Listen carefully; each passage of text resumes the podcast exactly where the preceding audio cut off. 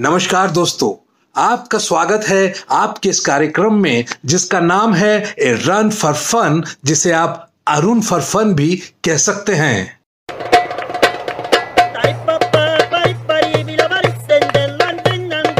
ये एपिसोड 2021 का अंतिम एपिसोड है। हमने पूरी कोशिश की कि 2021 जैसे कठिन और चैलेंजिंग साल में आपकी स्पिरिट्स हाई रहें और आप अपनी तमाम मुश्किलें हंसकर झेल पाए। तो आप हमें ज़रूर बताइएगा कि आपको हमारा ये एफर्ट कैसा लगा और इसके अंदर आप क्या इंप्रूवमेंट या एडिशन चाहेंगे। पिछले दिनों एक खबर आई कि महाराष्ट्र के एक ज़िले में कई बंदरों ने 250 कुत्तों का कत्लेआम कर दिया। भाई साहब, हमने और आपने इंसानों को कुत्तों और बंदरों की तरह तो अक्सर लड़ते हुए देखा था।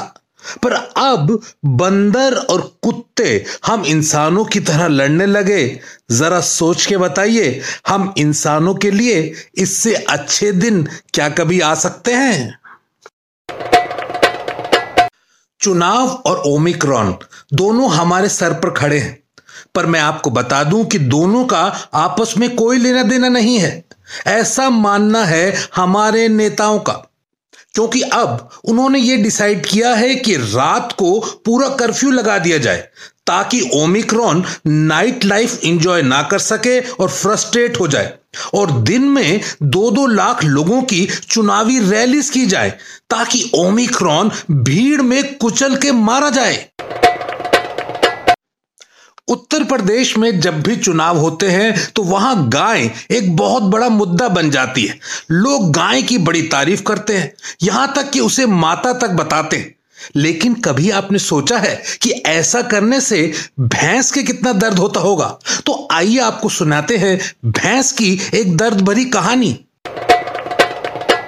भैंस कहती है, बच्चा जब बड़ा होता है तो दूध तो वो मेरा पीता है, वो भी बॉर्नविटा डालकर। पर जब उसे निबंध लिखने को आता है तो वो या तो गाय पर आता है, या हाथी पर आता है, या फिर कुत्ते पर आता है। जब कोई शख्स लिख ना पाए तो कहते हैं कि काला अक्षर भैंस बराबर। अरे क्यों भाई? बाकी जानवरों ने क्या बीएम में कर रखी है? ये क्यों नहीं कहते कि काला अक्षर कुत्ते के बराबर या काला अक्षर बकरी के बराबर? जब भी कोई खराब बात होती है तो ये ज़रूर कहते हैं कि गई भैंस पानी में। तो भाई बाकी जानवर कहा जाते हैं? कोका कोला में या फैंटा में?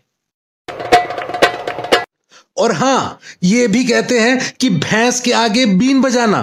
तो भाई, बाकी जानवरों के आगे क्या लता दीदी खुद गाती हैं? देखो बच्चों, अगर गाय तुम्हारी माता है तो मैं भी तुम्हारी मासी हूँ। इसलिए मुझ पर रहम करो और थोड़ा सा शर्म करो। वैसे कभी आपने ये नोट किया है कि जब से कोरोना आया है, तब से लोग पुलिस वालों को देखकर मास्क ऐसे ठीक कर लेते हैं जैसे पुराने जमाने में बहुएँ ससुर को देखकर घूंघट ठीक किया करती थी। बात हो रही है बैंकों के निजीकरण की। इसीलिए आजकल कुछ बैंक्स के एम्प्लॉय हड़ताल पर भी बैठे हैं। यदि आप मुझसे पूछेंगे तो मैं तो कहूँगा कि इन सरकारी बैंकों का कभी निजीकरण नहीं होना चाहिए, क्योंकि साहब, ये सरकारी बैंक वाले बड़े दरिया दिल होते हैं।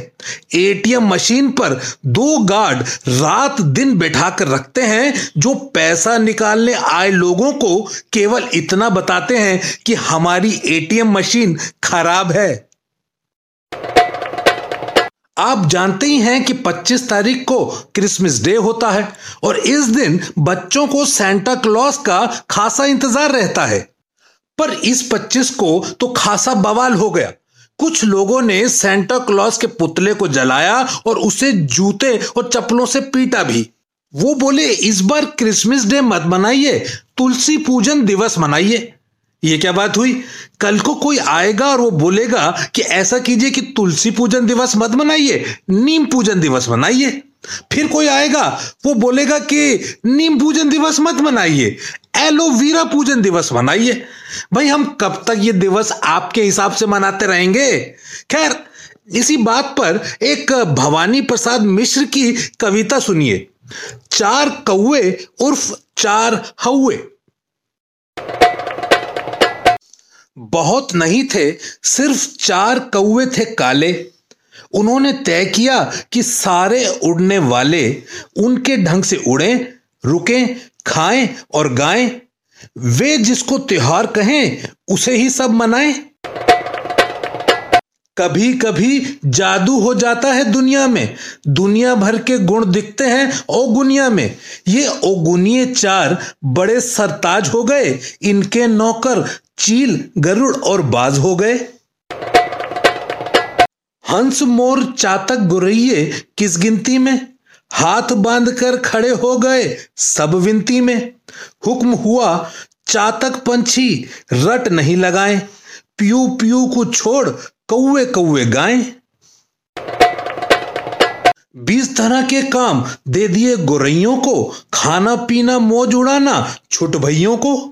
कौओं की ऐसी बनाई पाँचों घी में बड़े बड़े मंसूबे आए उनके जी में। उड़ने तक के नियम बदलकर ऐसे ढाले, उड़ने वाले सिर्फ़ रह गए, बैठे ठाले। आगे क्या कुछ हुआ सुनाना बहुत कठिन है। ये दिन कवि का नहीं, चार कौओं का दिन है। उत्सुकता जगे तो मेरे घर आ जाना, लंबा किस्सा थोड़े में किस तरह सुनाना। तो दोस्तों, पूरा किस्सा सुनने के लिए मिलते हैं 2022 में। तब तक के लिए खुदा हाफिज, गुड बाय, टाटा।